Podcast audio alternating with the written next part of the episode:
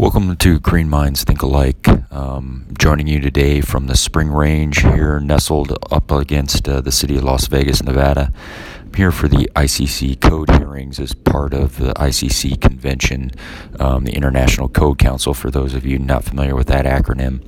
I thought I'd spend a few minutes talking about the um, code change process and how it relates to the energy code, um, the International Code Council also um, has an international green code as well as the ICC 700, um, which is the National Green Building Standard. That's under a separate process, ANSI process. Um, so i have spoken to that one before in the past, um, but today I wanted to talk about um, how code changes are run through the international code.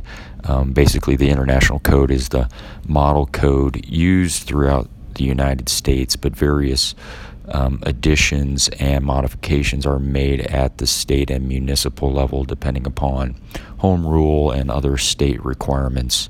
Um, so the code updates itself on a three year cycle and they break it into an A and B cycle. So there's one year that's an off year. This year happens to be the B cycle.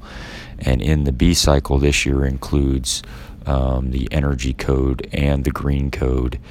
Um, the Green Code, in short, um, ICC basically just writes the administrative portion, and the main body of the text is uh, completed by ASHRAE uh, 90.1. So ASHRAE is um, the ASHRAE committee is the one that actually goes and continually updates that code, but then it's sort of frozen in time um, with um, the IGCC on its three year cycle. So this was actually for the 2021 codes uh, that we are looking at now. So any modifications, um, you know, those will be published. Um, they get the, the um, in the next year or two, and then uh, states and municipalities are then able to adopt those codes. So, sort of stepping back um, from that during that three year uh, process, um, essentially the, the codes are open for comment, so anyone uh, can go online and make a, a proposed code change through um, ICC's website, which is iccsafe.org, and use their um, online um, voting process as well as code change process. The name of that w- website is commonly referred to as CDP Access. So anyone during a certain period of time can go in and make a proposed code change. Those code changes are uh, first heard at a code hearing, normally in the springtime, and those are are heard by a committee. Um, testimony can be made um, by the proponent as well as organizations and individuals that want to support that code change or not want to see that code change go through. That committee then votes on that proposed code change um, up or down. They can make modifications on the floor, um, but essentially um, that committee um, makes a, a decision. Um, and then several months after that, um, then proponents or others can go in and make comments to the ad as modified or as the as submitted proposals were made. Um, that gives them an opportunity to straighten up any code language uh, or make any adjustments um, based upon the recommendations of the committee at the time. Um, now it gets a little bit more difficult um, in order to implement those changes. So basically, the way it works is the second set of code hearings, which happen in the fall, typically right after the annual conference. Um, so those code changes come up. If, if there was a comment made, um, it takes a two thirds uh, vote on the floor uh, to, to hear that code proposal. Um, if that code proposal gets its two thirds vote, um, then it's open to vote by the the um, the, the, voters. And basically, um, to give you a little background on who's eligible to vote, typically it is those that are in the permitting process at a municipal level. So each uh, municipality that permits and is a member of ICC is given an allotment of votes, and that allotment is based upon the population of that city. So you get four, eight, or 12 votes. Now, recently, each individual department within a city is given that number of votes. So, um, for instance, your planning department, your fire department, your building department, your zoning department, they could each have an individual membership with ICC and each get votes. Um, in the past, it, it's only typically been a couple of hundred of votes that have been cast on individual code proposals. Um, so having you know some jurisdictions now that could potentially have, in some cases, up to 100 votes themselves, uh, could really start to um, make a change in the in the base code. So, part of what um, we've been trying to do at the Sustainability Directors Network is to get our our members to get engaged and get voting on these because we feel like um, any improvements we can make to the model code will help make improvements um, as each individual city or municipality is trying to move forward energy efficiency and uh, green building within their community.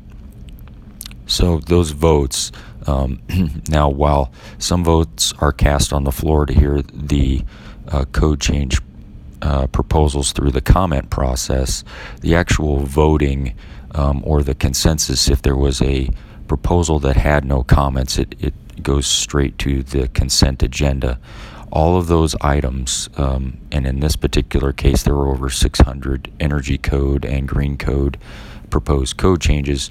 They're open for a vote um, through the CDP online um, portal. So typically, two weeks after uh, the code change hearings um, that will wrap up here right before Halloween in Las Vegas. Uh, probably mid November, there'll be a two week period in which everyone could go online and vote for these proposals. So, uh, again, getting back to uh, the process we're at now here in Vegas, um, if they get the two thirds vote to, to hear the comments, uh, those comments can then be heard and then it's just the simple majority at that point once uh, those have been overturned. So no further uh, comments can be submitted um, after this point, and then it'll go to the consent agenda um, for vote through CDP access. So, um, you know, again, this happens every three years. It, you know, it um, you know a lot of times a lot of these code changes are are just for trying to clear up uh, some language or to make the code easier to, to understand. A couple of items um, that I wanted to, to speak to today that are of note um, that we would are, are trying to get our, our members to look at voting on um, that would have a potential in,